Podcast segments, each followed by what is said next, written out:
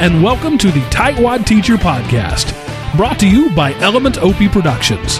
ElementOpie.com. And now, here are your hosts, John Mikulski and Brian Bruger. Oh, hello, everybody. Welcome to the Tightwad Teacher, episode 21 Technology Best Practices for November 29th, 2011. This week we have Mary Beth Hertz, who will be joining us and talking a little bit about what she does in her classroom in Philadelphia and the tools that she uses and what's available uh, for her in her classroom. But first, uh, let me introduce to you Mr. Brian Bruger. Brian Bruger, how are you doing? Hey, uh, I'm doing great. It's a it's a good week. Although um, I'm not sure that uh, everybody knows this, but you've kind of had a uh, a busy week in the uh, social media realm, haven't you? Yes, you know what? I am kind of like a celebrity now. It, it's it's pretty exciting. Um, oh no no no! Hold on, hold on. In my own world, I am a celebrity. celebrity. in my own world, I'm a celebrity. Just let it ride, Brian. I, I gave you a Okay. really, I gave you a really nice introduction today. You that's the least you can do for me. John, in his world, is a celebrity. So how about you tell us about your celebrity-ness? Sure. Well, it, it's been kind of a whirlwind uh, last week or so. This past Friday, our school did a, a pledge to stop bullying day. So they did anti-bullying stuff all day long. And uh, the, the previous Tuesday, one of the teachers who was heading it up, one of my colleagues, and one of my friends, said came to me and said, "Do you think that they let students go on the morning announcements and like read a pledge or something?" And I said, "Well, probably, but honestly, it never goes real well. The kids get nervous and they trip over their words, or no one's really listening anyway, and, and it happens and then it's forgotten." So I said to her, "Well." Sure. Why don't we make a video instead? We'll make a video of the pledge and then of this anti-bullying pledge and then we can have all the homerooms air it, you know, on the computer. We'll put it on YouTube or whatever and then all the, the homerooms can view it. And she thought that was a great idea. So Wednesday we recorded a, a pledge, and that actually kind of turned into two separate videos, um, both on anti-bullying. And then Thursday I did a little bit of editing, and Friday we showed it, and it was just a smashing hit. Uh, every teacher thought it was fantastic. All the students really, it was much more impacting than we thought it would be because I mean, bullying is one of those things that every every kid faces at some point in their life, and every kid I think deep down understands it's a problem, but it's not something that they, they like to talk about a whole lot. It's almost like they're too cool to have to worry about it. Oh, it's not going to happen to me. And that's actually the mentality that we are trying to address with these videos is, you know, everyone's involved in this problem and whether you're the one being bullied or the one who's bullying or the person on the sideline who's just watching it, all of them have something to do with this and, and how to solve the problem. So anyways, we, we did this, these videos and, um, the news, our local news channels actually caught wind of it. So Friday, uh, one of the channels came out and they did a little segment on the kids signing their anti-bullying pledge and they mentioned briefly that this, we had made a video as well. And I kind of thought it was over. It was kind of neat. I wasn't on the, the news or anything, but it, it was kind of cool to say that my kids in my school were, were on the local news. Sure. And yesterday I come to school and I get a call about 11 o'clock from my, my assistant principal and he said, Channel 2, who's our NBC affiliate, Channel 2 is called, they're interviewing you today at 1230 about the video that you made. And I thought, oh, okay. My first thought was I'm, I was wearing an orange shirt and I thought, why am I wearing orange today? if I had known I was going to be on the news, I probably would have dressed a little nicer.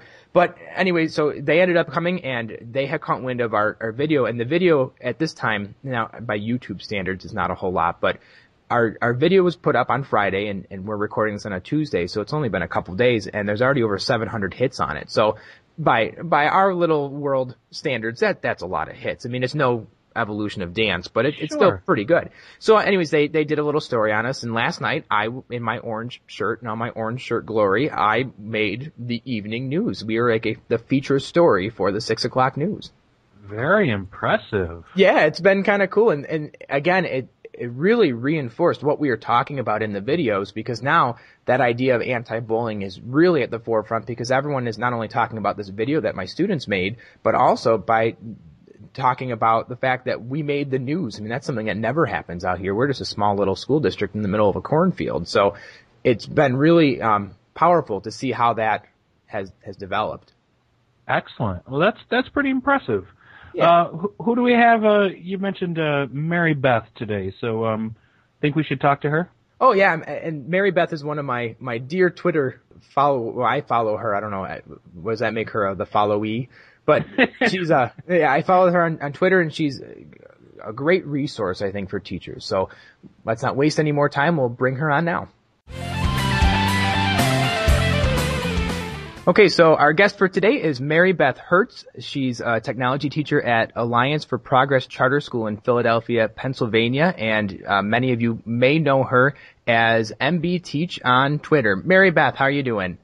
Good. How are you? Oh, good. Thank you so much for coming on. And you know, like I was saying earlier, it's like a minor celebrity to me because you're you're such a big name on Twitter, and you're one of those people. It's funny because on Twitter, so, certain people's tweets just kind of seem to rise above everyone else's, or they're the ones I seem to always catch, and and you're one of those people. So I'm really excited to uh, get a chance to talk to you today. Well, thank you. Tell us a little bit about yourself first, uh, your school, and and what you do there. Uh, well, I teach in a small charter school. It's a K to seven school in North Philadelphia. Um, we have about, I'd say, under 300, just under 300 students, K to seven, so very small. I teach in a computer lab and I've been teaching in a computer lab for about four years. For about two years before that, um, I was a science teacher. I taught uh, crayfish and plants and all that kind of stuff in my classroom. I also am a blogger and an avid social media user, um, as your introduction may have hinted at. Mm-hmm. Um, I am an EdChat moderator, which is a Twitter conversation uh, amongst educators, and I am also a tech integration blogger for edutopia.org. I am a certified technology integration specialist, fancy title, and um, I was also named one of ISTE's emerging leaders. Uh, I guess it was not with this two years ago. Um, so I'm really into tech, and uh, it's kind of what I'm all about, and I love teaching. Um, do you want to hear a little bit about what I do in my school? Sure, but you know, I gotta say first, no wonder your name comes up all over the place because you just seem like you have, you have your hands in, in all of that stuff. That's so great. And actually, I didn't even realize how connected, I guess, you are to our podcast. Our very first um, guest, and it was actually before Brian was was with us, but was with Shelly uh, Shelly Terrell, and I actually mm-hmm. presented with her over the summer. But she does a lot of the Ed Chat stuff as well. And mm-hmm. um, we actually we're going to have another um, uh, who is it? Elana Leoni from Edutopia. From Edutopia, yep. Yep, so she'll be on too. So, man, we, we kind of have like the, it's like this, a, the circle is complete. yeah, we have like the super group here. This is great. I kind of feel like we're being taken over. Yeah, well, in a good way. It's a good. okay, well, why don't you tell us a little bit um, more about about your school and some of the things you do in your computer lab? Sure. Um, well, I have uh, my lab. I'm very blessed to have beautiful iMacs. So that was a, a choice when I came to the school. They asked me. Um, they didn't have a, a, a, lab really teacher set up. So when I came, uh, I was able to give my preference. Um, I have taught in a Mac lab. I've also taught in a PC lab. Um, last year I had actually two labs. Uh, so I'm multi by actually multi-platform Linux at home, but um, but the Mac Lab is great just because I have all the all the software that comes with it, GarageBand, iMovie, um, iPhoto, all that kind of stuff. Um, so I do teach using those programs. You know, I do have in the beginning of the year I have a boot camp of of sorts where we get all our accounts that we're going to need. I do a word processing boot camp, which sounds boring and silly, but my kids have very are very lacking in word processing skills. Things like not using caps lock because then all your words are in capital letters. How many spaces to put between your your words. Things like that. You know. And I guess I'm going on a tangent real quick, but the whole idea of digital native. Mm-hmm. My kids might be digital natives, but they're not. You know, they're they still don't have the skills that they need to be successful doing what we're going to do in the lab. Uh, I teach a lot of digital citizenship. Um, the whole beginning of the year has been blogging commenting, what it means to leave a comment, uh, the difference between a text message and a comment, mm-hmm. uh, also what kinds of information they should and shouldn't sh- should and shouldn't share online. Uh, later in the year, I'll be teaching research skills, uh, copyright, citation, and then also how we evaluate sources. So uh, we don't have a library in my school. We don't have a librarian. So I kind of take on that role of teaching research, research skills without the book part of it, but at least with online research. My students also use, like I said, iMovie, GarageBand. We do some, use some online tools right now. Some, uh, kids making, uh, cartoons in Toondoo. Some of my kids are making posters in Glogster. Um, and we're going to be using, uh, EasyBib, later mm-hmm. in the year to for, to kind of keep our research stuff together. Uh, and we use Schoology, which is kind of like Edmodo. Um, I don't know why I went with Schoology. They're kind of like the same thing. I just I think I saw them at a conference and liked it looked like Facebook, and I thought that was cool. So um, I chose them, but I use that for all my course management for uploading projects and up you know course updates and things like that. Um, I also do teach some programming, uh, Scratch. I'll be teaching in the spring. I taught it last year and my kids loved it, so I'll be doing that again. And um, I also teach an after-school program for girls. It's called GEMS, Girls in Engineering, Math, and Science, and that is all a Lego Robotics club. So um, that's been really exciting. If someone could pay me a full salary to teach nothing but that all day, I'd be happy haven't found that yet. I was gonna say, Mary Beth, your job is way more fun than mine is. amazing, amazing things you're talking about here. A couple questions for you. Let's go back to the beginning. You you said you, you teach like basic computing skills, typing skills. Now mm-hmm. with with you being in a K through 7 school and you seeing all those kids, do you kind of like spiral that through the years or, or how do you knowing that you're probably going to have those kids for those 7 years, how do you, you do that in terms of um, teaching the skills to them as they go through? Sure. Well, it has to do with um, kind of knowing what the kids, where the kids are developmentally. Um, mm-hmm. You know, obviously kindergarten, they still, some of them don't know their letters. So teaching typing in kindergarten is kind of, I mean, at this point in the year, maybe in the spring, we may start to do some typing. I did have some kids typing in Tux Paint today, but they were copying sight words off their word wall. Um, and the ones that could were the ones that couldn't obviously weren't. Um, so, you know, once the kids all pretty much know their letters with kindergarten, it's not so much typing programs like, like tutorials as much as it is just giving them experience using the keyboard, um, and find, just finding the letters. Mm-hmm. And, you know, as they move through like first grade, I do start having them, um, use some of the typing games uh, that help them find the letters more quickly. Um, in kindergarten, I find as the games are a little bit too, for not for all of them, but for some of them, it's just too fast. They need to be able to take their time to find the letters. Basically, once the kids get into second or third grade, um, I start teaching them home row, and they have to actually uh, use two hands. And um, I've kind of fight a battle with home row because if I really wanted my kids to be fluent in home row, I would have to basically teach keyboarding for half the year. right. So I've kind of, and this has been an ongoing thing, kind of dialogue with myself and dialogue with my colleagues on Twitter and through my blog. I wrote a blog post that gathered a lot of comments about, you know, teaching keyboarding. But with seeing kids sometimes 45 minutes a week or an hour and a half a week, I just got to pick, you know, yeah, choose your battles. Yeah. Yeah. So with seventh grade, you know, I do have, I do, even well, even fifth, sixth, and seventh grade, I do spend a lot of time teaching them home row. Um, but I find that a lot of them already have a way of typing. So, uh, you know, like I said, it would take me half a year to un- have them unlearn what they've already taught themselves to teach them home row. Sure. Well, I'm guilty of that myself. When I type, I never took typing classes and I never learned home row and, and the formal way of typing, but I can touch type now and I, I'm pretty fast at it, but I don't know where my fingers are going at the time. So yeah, I, I can imagine how difficult it is when you have a whole classroom of kids like that and you're trying to get them to undo something that they learned the wrong way the first time around. Mm-hmm. Well, I don't want to make it a debate about, you know, to type or not to type and the details of that. I am curious, um, in terms of, in light of, you know, mobile devices and the fact that you can't put hands on home rows on virtual keyboards and, and things like that. Um, what is your viewpoint moving forward as we look at typing? Is that still a valuable skill?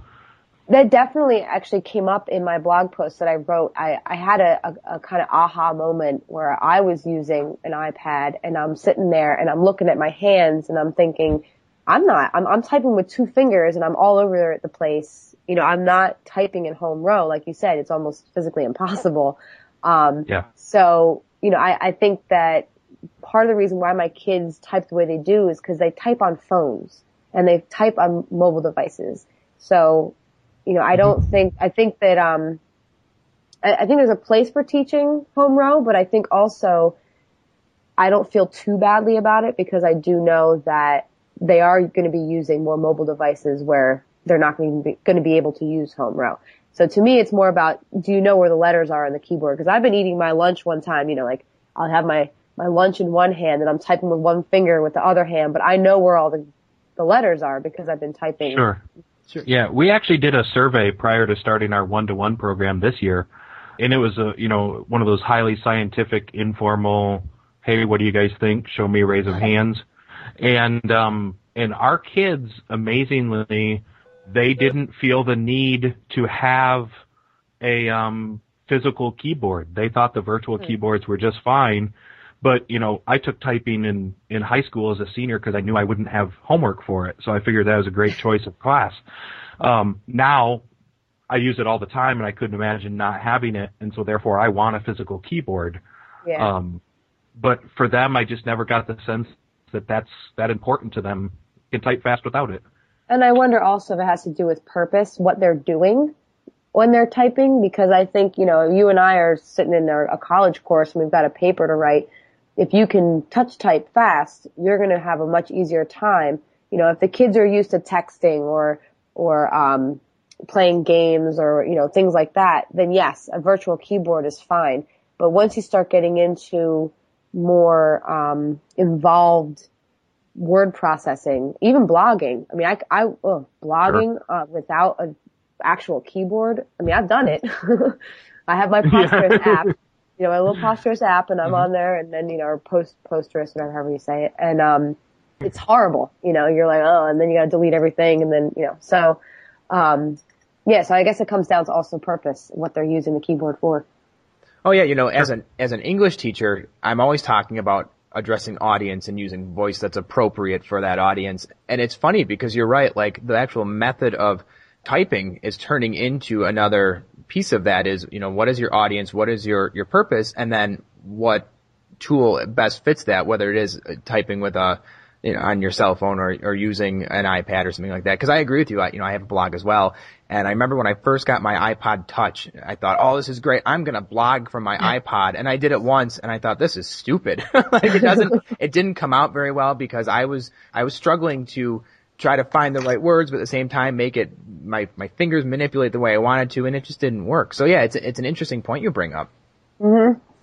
Well, it, Something else that you mentioned that I, I want to talk about.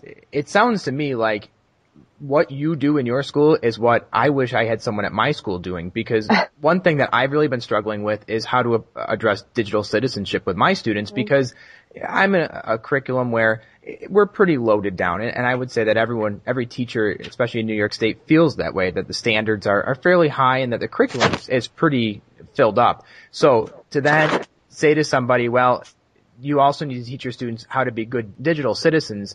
They're going to look at you and say, we don't have time for that. There's not time in the curriculum. And I always think, well, in the perfect world, there would be somebody who would be able to focus on that almost as a class. And that sounds like what you're doing. But my question for you is, do you integrate that into other classes or, or do you do that digital citizenship unit almost as like a standalone? Uh, pretty much what I do in my lab at this point is standalone. Moving forward, I'm going to incorporate more content, but I am the only person that really teaches what I teach in the building. Um, part of that, I would say, is because uh, there's not the kids don't have access to a lot of technology in the classroom. So the teachers are the ones with mo- most of the access. So there's not a lot of like for instance, there aren't students blogging while they're in the classroom. There aren't students, you know, commenting. Um, you know, we don't have a one-to-one program, so it's not really in the face of the teachers in the classroom that that kind of um, those kind of issues. Um, we have had issues where kids have texted a picture that was inappropriate and it's gotten sent around the entire class. Uh, and then, you know, the, the counselor comes in and does the talk on, on, um, you know, what, what should we do in that kind of situation and everything. Um, you know, in my perfect world, you were talking about your perfect world. In my perfect world, uh, there would be somebody whose job it would be to support the teachers so that this kind of stuff can get integrated into the classroom. And also the resources would be there for the kids to be able to be using the tech in the classroom rather than coming to a separate class to learn technology. And then one more question because I, I know there's a couple things that I wanted to ask you about like specific things that you've seen happening, good uses of, of integrating technology. But before that, just a quick question for you. You uh, said you, you also kind of serve the role of like a technology coach. Mm-hmm. Okay. Well, how does that work in to your school day, or is that something that just kind of fell on you, or that you volunteered for, or is it a contractual thing? Like, how does that fit in as your role as as the technology teacher? Um, when I started, I, I've only been to school for this is my second year. Um, for about three years before that, I was teaching in a lab in the school district of Philadelphia at an elementary school. Um, long story short, that school was shut down in the Renaissance school movement, so I had to find a new job. So when I got to this school, they are um, the school is on a path to bring more technology into um, the building and into the curriculum and into the teaching that happens in the classroom. So they hired me because they knew I had you know, a lot of experience and they knew I knew what I was talking about, um, or at least I fooled them. So they uh, hired me to kind of help them along this practice. Um, I did help write the three-year technology plan. We did get our E-rate funding through it. So we basically are trying to get our teachers up to snuff. So we got all this tech in last this this year, like projectors in every classroom, um, and we have a netbook cart for the little guys in the other building. So I kind of teach, but then I also um, was freed up and given time to not only support teachers but meet with teachers and also to kind of make sure all the technology was functioning. You know, we had no inventory of what we had in the building, so I pulled together an inventory so that we knew what we had because we can't get more if we don't know what we have. So just, just kind of, uh, last year I was, had a couple periods free during the day to do that or during the week to do that. And then this year I have played more of a coach role. Um, so I guess that's kind of, it's not necessarily a title. I just kind of would call myself that because I don't evaluate teachers. So that's why I would consider myself a coach. I'm not like a technology director or anything like that. Um, so that goes along with my integration specialist degree. Kind of what I learned in that degree is kind of what I'm doing now. Um, yeah. Sure. Well, and I think you uh, are in the best of both worlds there because you can still experiment on your own and you still have the freedom to do your own stuff in your own classroom. But at the same time, I mean, I know from experience too that teachers are going to respond more to another teacher who says, look, I've done this and it works really well. Why don't you try it too? Than they would an administrator saying you need to integrate technology. I mean, that's kind of almost like a buzzword that people use, especially administration lots of times. And then there's really not any follow through with that. So it's great that your school has you to be able to do that. Yeah, well, the only um, issue there is, you know, I, I find that sometimes teachers say, well, of course you can do it. You're the technology teacher and you know this stuff. So I'm trying to, uh, trying to make sure that my teachers learn from each other. So if somebody does something awesome, I make sure the whole school knows about it so that if they want to do the same thing, they know who to go talk to because, um, you know, like I said, I, I the, the teachers look at me like, oh, well, you know all this stuff, but it's not just me. Your colleague just did this awesome thing down, down the hall. Right. Go talk to them about what they did. Exactly. That leads us right into to my next question, which is you with that role of technology integration specialists, you probably have the opportunity to really get involved with some pretty impressive lessons that use technology and not just using it, but using it in some meaningful or engaging ways. Can you share with us um, some of those technology uses or some of those lesson ideas? Sure. Most of the lessons involve something the teacher has done because as I said, we're not a one-to-one school and actually, believe it or not, we don't have uh, student computers in our classrooms. So um, the only computers are either the teacher's computer or in the labs or the netbook carts.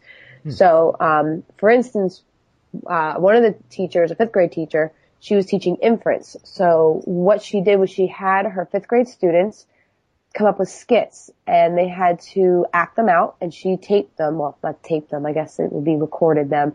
Um, and then the kid, she embedded them on a blog. She's a kid blog that I started for her. And then what the kids had to do for their assessment on inferences was they had to watch the videos and then she would ask them to make an inference about what was going on in the skit and the video the students made. And she found that, um, you know, when she was trying to teach inference with text, just, you know, can you infer what this character, da da da da, when they're reading a text, the kids kind of, you know, ho hum, this is boring and just didn't get it. But then when they realized that they're constantly making inferences all the time in real life and then being able to use their classmates videos to make inferences, it was a lot more meaningful and they have a much deeper understanding of what an inference really is than if she had just had them sit and read a text and try to pull the inference out. Oh, um, sure. She, she also did a similar thing with, she loved it so much, she then has a second lesson with video for compare and contrast where the kids made skits as well. So it's, it's been really successful for her. First of all, what does she use to make the video? Does she use just like the, the webcam on her iMac or does she have a, an external camera? Um, we actually last year were lucky enough to get a grant. We have two iPod touches. Oh, nice. So yeah, so she just signed out. Um, you know, we have we have one iPad, two iPod touches, a flip cam, you know, a LiveScribe pen, and I'm trying to think what else we might. And we have a, a digital camera. So she just signed out the iPod because iPod Touch actually takes better video than I think the video camera that we yeah. have. we have and that so, problem too. Yeah. So she took the video with the iPod and then I was able to, through logging into my YouTube account, just post to YouTube and then she could get the, uh, code, you know, the embed code for the video. Sure. So it sounds like you have fairly limited technology there. Do you find that teachers are constantly signing out and, and part of the struggle of using it is actually just getting your hands on it? Um, you know what? This last year there was no technology in the classrooms. There was maybe three desktops from 2002, like Ooh. really old Dell Optiplex, like massive dinosaurs. Um, so the teachers this year, every single classroom in grades three through seven has a projector. Uh, the grades thir- third and fourth grade have the Brightlink, which is the interactive projector. So it's not a board; it's actually the projector turns any wall into interactive space mm-hmm. with a pen and all that stuff. So I think the teachers right now are just kind of getting used to what's been put in their classroom.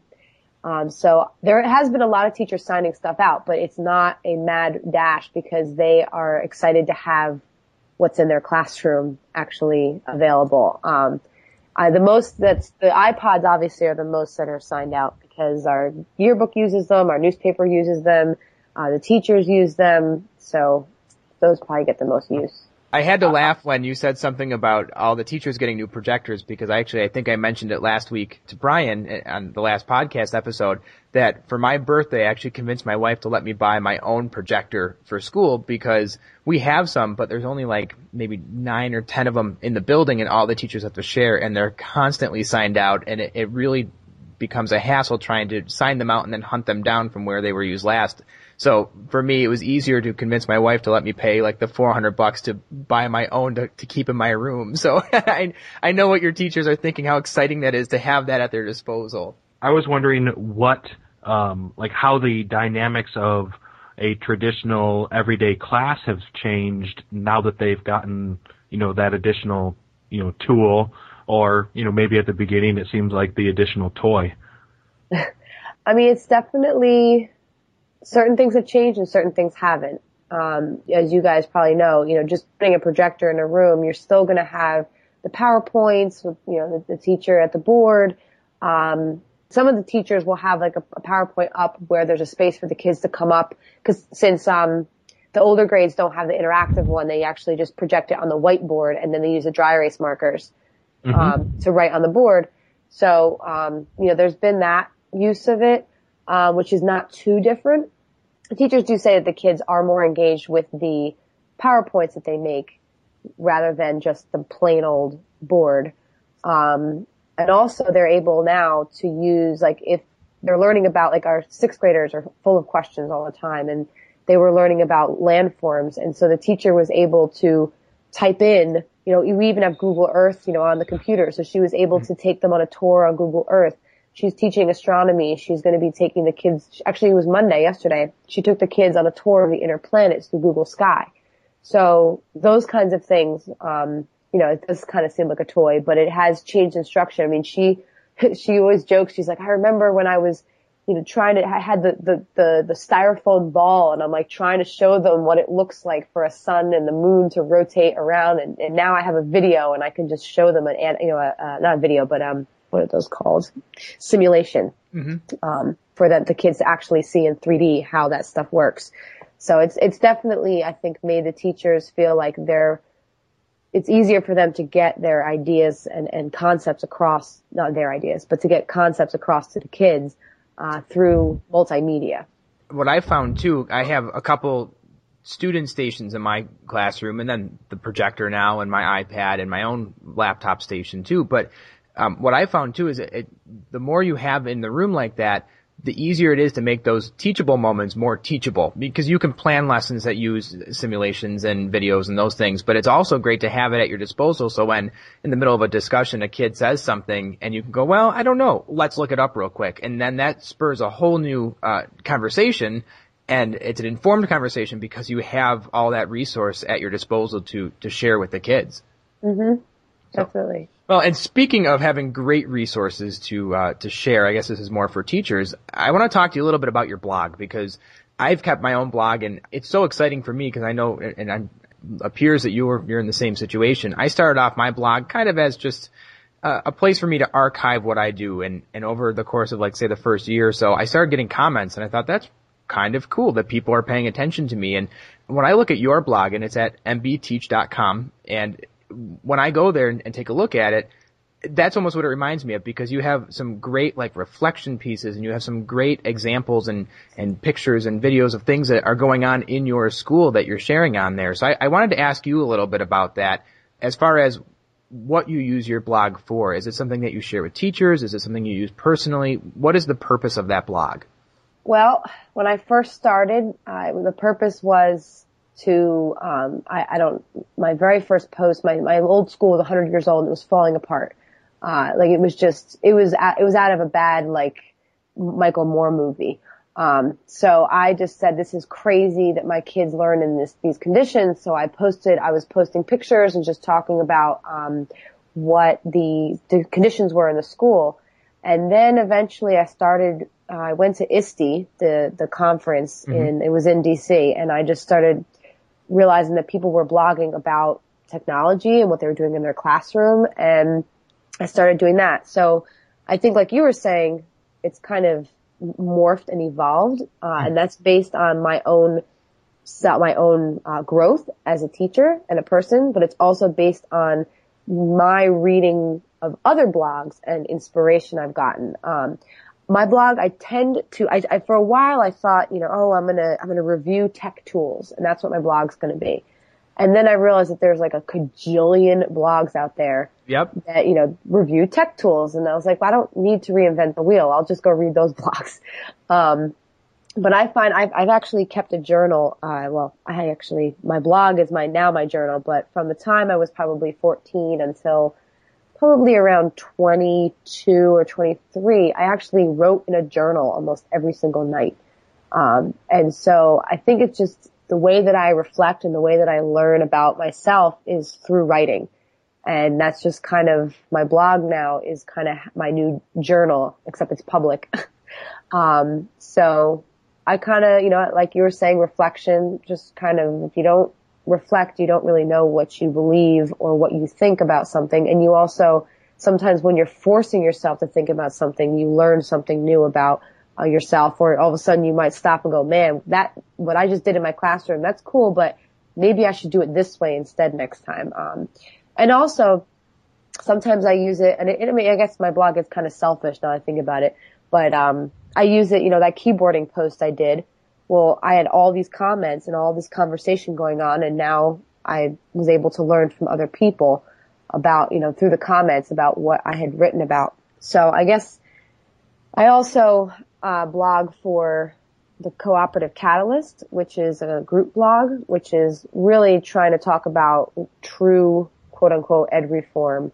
So uh, some of my posts I tr- do try to reflect on larger issues, national issues, because um, national issues these days are local issues when it comes to schools. Sure, sure. I, I know what you mean when you talk about it being selfish to blog because there'll be times when I post something and I'll look at it and think, man, people are going to find this to be awesome. And I get all kinds of hits and all kinds of comments and I feel real great that like what I'm saying meant something. And then there'll be times when uh, something will happen during the day and I'll type something more as like a reflection and I'll think no one's going to care about this at all, but tough. I'm putting up anyways because it's important to me. So yeah. I, I know what you mean. Like it does. It serves multiple purposes and, but it's great to see another teacher who does that because there is so much value behind blogging because of the archive piece and because of the uh, reflection piece and, and the sharing and all that that goes on. It's such an organic, natural way to do all that stuff. And you know, you compared it to like a journal, and I agree. Like I actually, I I did a blogging thing a couple years back with uh, one group of students, and to start them up, I said, well, let's figure out what a blog is. Give me some definitions, or what do you know about blogs? And I remember one of one of the students said, well, blogging is kind of like um, having a journal that everyone can read, an open journal. And I've always kept that as my, my go-to definition for blogging because it fits so well with what you do on a blog. Mm-hmm. Definitely. Mary Beth, with your blog, you compared it to your personal journal of writing in the past. What have you found the advantages and or disadvantages of the publicity or publicness of the blog versus the journal? Well, the biggest thing I can think of right off the top of my head is I did have a troll on my blog. Oh, nice. Um, uh, and he has actually been a troll on pretty much anybody in EdTech's blog. Um, he basically goes around and finds people blogging about technology and education and attacks them. So that is definitely a downfall. You know, when not a downfall, but a downside mm-hmm. when you put your ideas out there um, you know, you kind of put them out there for anybody, whether they agree with you, or they disagree with you, whether they're there to help you or hurt you. So, you know, that definitely was a big lesson for me. I don't think, you know, at first I tried to go toe to toe and then I realized I made a huge mistake. Um, so, you know, that's definitely, you know, when you have your journal and you're by your bedside and you just pick it up, you know, and you're writing down, nobody's going to attack you about your ideas.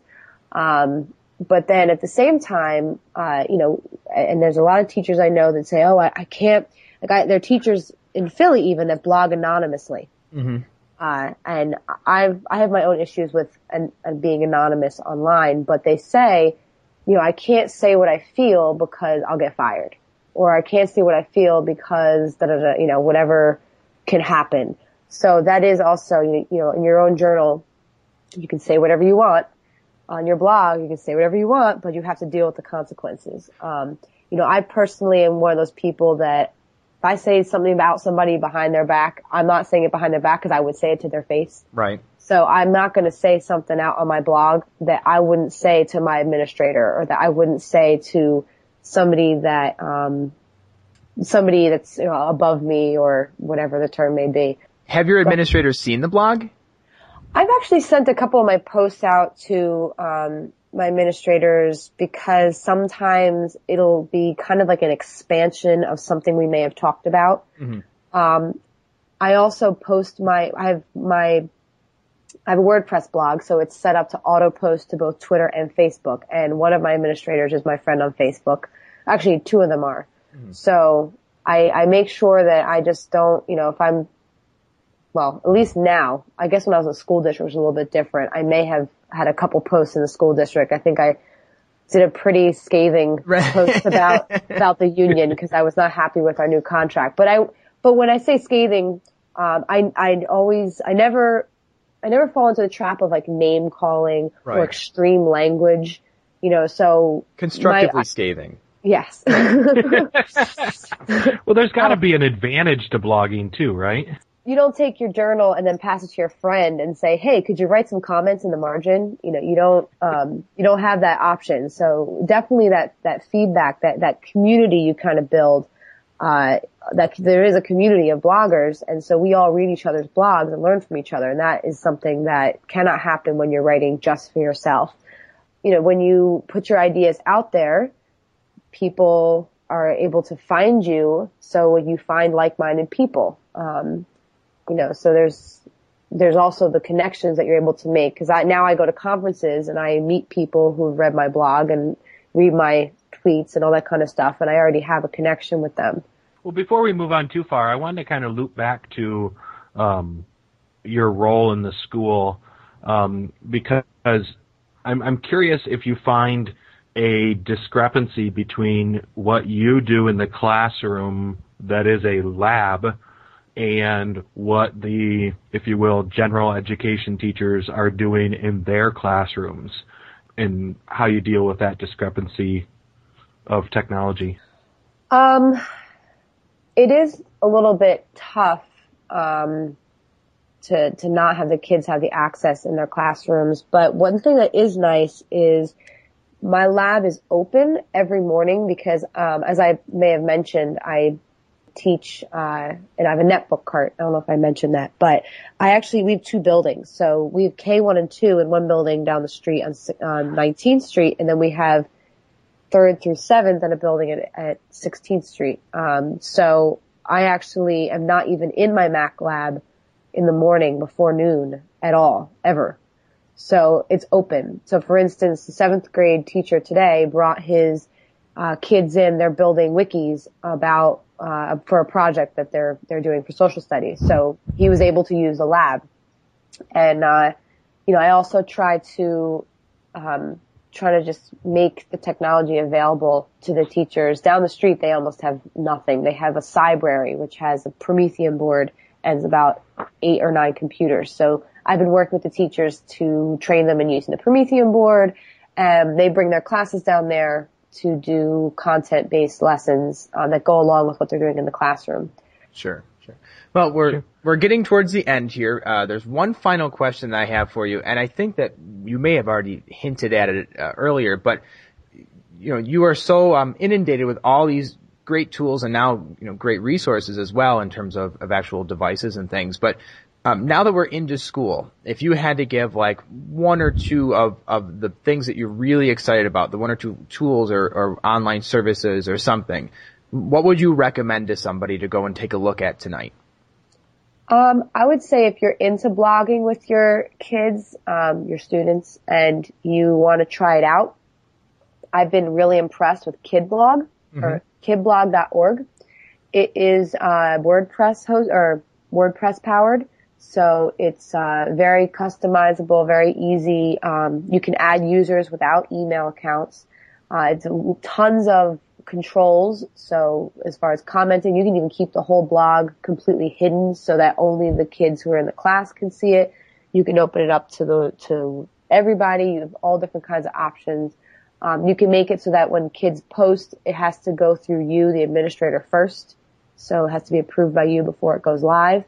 Um, it gives you complete control over commenting. So it's, it's pretty awesome. Um, that's what my teachers have been using and I already have four, four teachers set up with a kid blog and two of them have posted more than, more than twice. Uh, which I know sounds like minimal, but baby steps. oh, absolutely. Isn't that one, is that one real customizable? Cause every time I see that site, it's always like the stock was a blue and orange, you know, Yeah, colors. well, I guess when I say customizable, I mean, um, I guess for the, uh, the permissions is what Oh, I mean. yeah. Yeah, not, you're right. The, the actual, um, and, like, and actually what I like about it is that the actual page itself is not customizable because I think it's less intimidating for teachers because there's less stuff to worry about. I know, I'm assuming it's the same at, at elementary level, but in my middle school, if I give kids something where there's options to change colors and backgrounds and add pictures and whatever else, they spend more time doing all the stupid stuff than they do actually putting content on it. So sometimes, yeah. uh, simpler is better. and actually the way the kid blog works is pretty cool where you can actually, teacher can create a blog and then add each of their students as a user on the blog and then everybody kind of uses that one blog. So rather than having a separate website for each, which you could do a separate website for each kid, um, you kind of have a class blog. So the the kids all show up as users on one side. So you can click on the name and it'll show all the posts that they've done. Um, but the most recent posts show up on the top of the front page. So um, it kind of builds that community too. So it's easy for the kids to find each other's blogs and comment. So I actually used uh, my friend Pernille Ripp. I don't know if you know um, Pernille Ripp on Twitter. I think that's her Twitter name. But she has she blogs with her fifth graders, and my fifth graders have been commenting on on their blogs to learn about commenting. So, um, it was, it was easy for my kids to navigate and find the posts of all the other kids. Sure. So that's the first one. So, um, Kid Blog, and then what's your other like must-have tool for teachers? Um, if you don't use some kind of course management tool, uh, I think I mentioned um, Schoology in the Yes. beginning, and and then Edmodo. They're pretty much, like I said, pretty much the same thing. Um, but uh, if you don't use something like that, it's a great way to keep all your, especially if you're doing, if you're like you know middle school, high school, or you teach a bunch of different sections or something like that. Um, you can post updates. You can uh, embed videos, so you can say, you know, watch this video and then co- leave a comment, or you can. The kids actually have blogs on there, so that you can um, teach them about blogging. That's what I do. I teach them about blogging there before we go into the real world. Um, but it's just a great way to uh, to keep track of your assignments too, where you can actually give online quizzes and they self grade, and you have an online grade book the kids can go in and check their grades and see how they're doing. They can send you messages. You can set it so they can only send you messages and they can't message each other, which is nice. Yes. Um, so, and there's a Dropbox. Both of them, both Schoology and Edmodo have a Dropbox so the kids can hand in files. Um, and you can hand out files. So it's just, especially if you're in, if you're in a one-to-one or if you're in a lab setting, uh, it's just a really awesome, either one of them is just a great tool to have. Um, I, I'm still looking for a, a Schoology Edmodo comparison chart. I haven't seen one, so, but I would, I'd be interested to see one. Yeah, I'd be curious too. I'm currently experimenting with Edmodo myself only because my school, knock on wood, is going to go to one-to-one computing next year if the money holds up. So I've already started looking at it, like you said, as almost like a, a course management uh, system. And now I have to take a look at, at Schoology because it sounds like I'll have to see if there is some kind of difference between the two of them. Yeah, I haven't. I, I keep saying, "Oh, Schoology does this," and then my friends who use Edmodo say, "Oh yeah, Edmodo does that too." so it could be just the fact that they need to keep up with each other to be Sure. competitive. So I, I don't know. I mean, I don't. I think Schoology looks more like Facebook. Um, it looks literally the kids joke. They're like, "We're on Facebook," you know, because it you know you can even like things. They have the thumbs up and all that kind of stuff. Uh, I don't know if they have the, the like feature on Edmodo, although it's funny because I've used it with kids now for this, well, the last couple months now, the school year, and uh, a few of them had said, I, I wish that there was a like feature, so maybe I'll have to switch over to Schoology for next year. Maybe I- I'll, I'll be a convert now for you. well, Brian, is there anything else that you want to mention before we let Mary Beth go? No, I'm excited, and you know, I'm going to be a new Twitter follower, which I think is kind of a theme that we have running, where we find people via Twitter, we communicate via Twitter, and then afterwards, you know, we become Twitter friends. Yep. So, um, I'm pretty excited to uh, to keep up and keep in touch with with Mary Beth and um, you know, see how things progress. Thank you again so much for, for coming on today. Um, is there anything else that you want to mention before we let you go? No, I want to thank you guys for reaching out to me. Um, it's been a nice conversation, and uh, I hope you guys have a wonderful Turkey Day. Yeah, yeah, you too. Uh, now, are there any like really cool uh, Philadelphia traditions? Because I know some places do all kinds of weird things. Uh, you know what? I'll, I'll be honest. I wasn't born and raised here, Oh. so I'm learning about things like green bean casserole that I never ate when I was I was originally from New York. We didn't I didn't eat it up there, so I don't know if that's a below Manhattan thing, like a South Jersey Philly thing, or whether I just my family just never did it. But That's definitely a Midwest thing because green bean casserole is in my family. Yeah. okay. Well, oh, so I, I, I guess I lied. I do have one final question for you then. Stuffing, are you are you pro or, or anti raisins? Ooh, definitely anti. Yeah, me too. yeah, that that is a national thing, but I don't know the demographic that likes raisins. I know they exist, but we've yet to interview one because believe it or not, I think we've asked previous guests that same question. I don't know how that always comes up. Well, I, I just had the uh, the fluff on candied yams uh, discussion, and I could not believe that people put fluff on their or marshmallow on their candied yams. All right, well, that's a, a good place to end with. Uh, Mary Beth, thank you again so much for coming on, and uh, we look forward to uh, continuing to see what you're doing. And again, if you're listening and you want to keep in touch with Mary Beth, you can find her on Twitter at mbteach and also mbteach.com for her blog.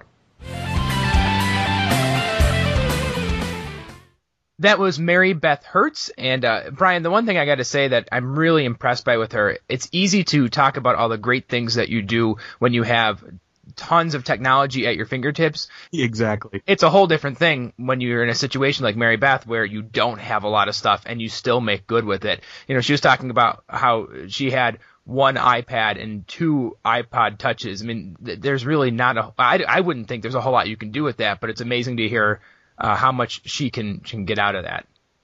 Absolutely. It's really encouraging to see somebody who, A, tries to do something out of nothing and really puts it. I know in my school, I really like to, um, you know, kind of feed the technology in that direction of the teacher who efforts and tries to make the best out of even the seemingly worst situations. So uh, it's encouraging to talk to somebody like Mary Beth. Oh, absolutely. And again, definitely take a look if you haven't been there before at her blog. It's mbteach.com. It's amazing to see that she really does use it as a journal, like she was saying. There's a lot of like personal reflection on there, and you really get to the, the heart of what it is that she does in the classroom. Absolutely. I'll, I'll have to check that out and encourage the the uh, listeners to uh, to check it out and follow it also. Good. Well, why don't we uh, move on then to the tips of the week? Now, Brian, I don't know how you could possibly beat last week. Uh, your last tip of the, the week was the typewriter app for my iPad, and I've certainly been getting a lot of use out of that. But why don't we start with you today with the tech tip of the week? Yeah, I would love to just retire on my tips, but um, I do have another good one. Um, in light of the the holiday season, and typically um, nerds like us um, uh, at whatever level we are. Speak for yourself. uh, I, I consider it a term of endearment, yes, not a, a, ridicule. but uh, we we tend to always get those tech questions when we go home for the holidays, don't we? Oh, I know exactly what you mean. Uh, you know, please do this, or can you do this, or my computer's been doing this thing. And so while you're home for the holidays, my tip is called TeamViewer, and it could be found at teamviewer.com. Um, it's a piece of software that allows you to remote control your um, your relatives or any other computer. It's cross-platform, so it'll run on you know the Windows and, and Mac both, and um, also runs has iPad and iPhone apps and things like that. The best part is is it's absolutely free, and you can set it up so that you have remote control access um, of your relatives, and you'll be able to help them not just over the holidays, but 12 months out of the year. Oh, good. I've used things similar to this in the past. Like I'll use um like a, a, VNC or that kind of thing to to remote access in. Absolutely. It's a huge pain to do that outside the network. Like I can do it within my own house and maybe control one computer from another. Like I've set up a thing in the basement before where I have one machine that has all my music on it and then I can remote into that from upstairs and have music play in the house and that kind of thing. But with something like TeamViewer, do you need to know how to do all that crazy stuff with port forwarding and, and that kind of stuff? Absolutely not. Uh, TeamViewer is a lot like some of the other paid apps, um, such as um, uh, LogMeIn or um, GoToMyPC or some other um, apps that are actually um, running their traffic. Not to get too deep into the nerd part, but they're running their traffic just like a regular web browsing traffic. So if you can browse the web, um, you can get through the firewall and things like that, and and still be able to function. There you go. Well, that's a good tech tip for you. So if anyone's out there and they're constantly being called by uh, their relatives to remove all those extra toolbars in their Internet Explorer or something, um, now Brian gave a, a, great way to do that.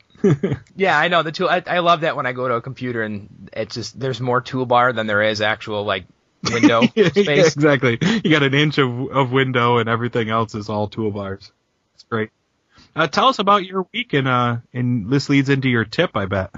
Yeah, well, you know, I started the show talking a little bit about this anti-bullying video that my kids made, and uh, it's kind of spiraled uh, out of control, I guess, a little bit. So uh, a couple days after that that took place, one of the teachers I was talking with said, "Well, you know, it looks like you have like a ton of hits on YouTube."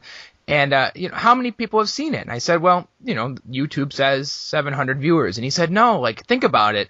There's teachers out there who are showing this to entire classes. Too bad there's not a way to find out how many students have actually watched it because that number is going to be much larger than the number of, of click views on, on YouTube. So we started thinking about it and it actually very quickly spiraled out of control and it's now actually also a um, online pledge campaign that my students have set up, and we set it up as a, a website um, with a very basic Google form that's embedded into it. But we've basically taken the message of that anti-bullying video and made it into um, an online web pledge campaign. So that's my teacher tip of the week. Uh, you can find it at wearethesolution.net. And uh, I absolutely encourage um, anybody to get on there, whether you're a teacher or if you have uh, a friend who uh, has a classroom and they want to share it with their students. The idea is that we're taking the message that my students in my little town have uh, come up with and making it go hopefully worldwide the site has only been up for a, a, day or so now, and there's already hits on there from all over the world, as far away as Singapore. So I'm really, really excited to see how many hits it gets, but also how many pledges we get and how many views that video is, because I kind of equate that to uh, the impact that it's it's having on people all around the world. We we won't give any specific numbers because we don't want you to gloat, but um, well over 1,500 views. Oh yeah, I know. We're it's it's really just blowing up, and uh, we got contacted. I think I mentioned earlier. I don't remember it. We got contacted by the news, so there's actually news footage of us on on the website, and um, you know, it's it's it's just pretty cool that that what we've been doing is now reaching a larger audience, and that's really what doing things on the web is all about. Yes, absolutely. Well, you know, it's uh, encourage everybody to go check out wearethesolution.net and um, it's cool for your you know cool opportunity for your students and everything. But you know, let's not keep everybody too long. Um, you suppose we want to let somebody contact us? As always, uh, go ahead, do the honors. All right. Um, a few ways to contact us. You can get a hold of us via the website at elementop.com. You also can find us on Twitter at elementop slash tightwad teacher or you can find John directly at John Mikulski, that's M-I-K-U-L-S-K-I, or you can find me directly at Brugger, B-R-U-G-G-E-R. We also can be found on Facebook, that is facebook.com slash elementop, and also if you're on Facebook, we'd encourage you to um, actually do a search for Tightwad Teacher, and then be sure to like that page so we can get a cool, nice little vanity URL. Um, uh, lastly, if you'd like to contact us via phone, you can do so at 559 I am Opie. Very good. And uh, just to wrap up the show, I wanted to give a little plug for next week. Next week's our guest is Jen Wagner. Jen Wagner runs a website called projectsbyjen.com. And I believe one of our previous guests, I think it was Paula Naugle, uh, two episodes yes. ago or so, uh, mentioned that. And it's a great site, a great resource for teachers who are looking to do online project-based learning. So we'll be speaking with Jen next week. So um, we hope you enjoyed this episode, and certainly make sure that you tune in for next week with Jen. Awesome. Well, good, uh, good show, Brian. Thank you. I appreciate it. Likewise, and um, good luck with the the website, and try to try to stay busy as you uh, proceed through the holidays because you know that can kind of be a downtime, right? Oh, always. And now, now I can, and now thanks to your tip, not only do I have to deal with the relatives that are nearby, I can also deal with the other ones remotely. So thanks Absolutely. a lot for that one, Brian. only for the relatives that are actually listening in. The rest of them don't know about it, so you're good. You got it. You got it. All right. All right. Well, uh, you have yourself a good Thanksgiving, Brian. And for now, I will say this is John signing off. And Brian signing off.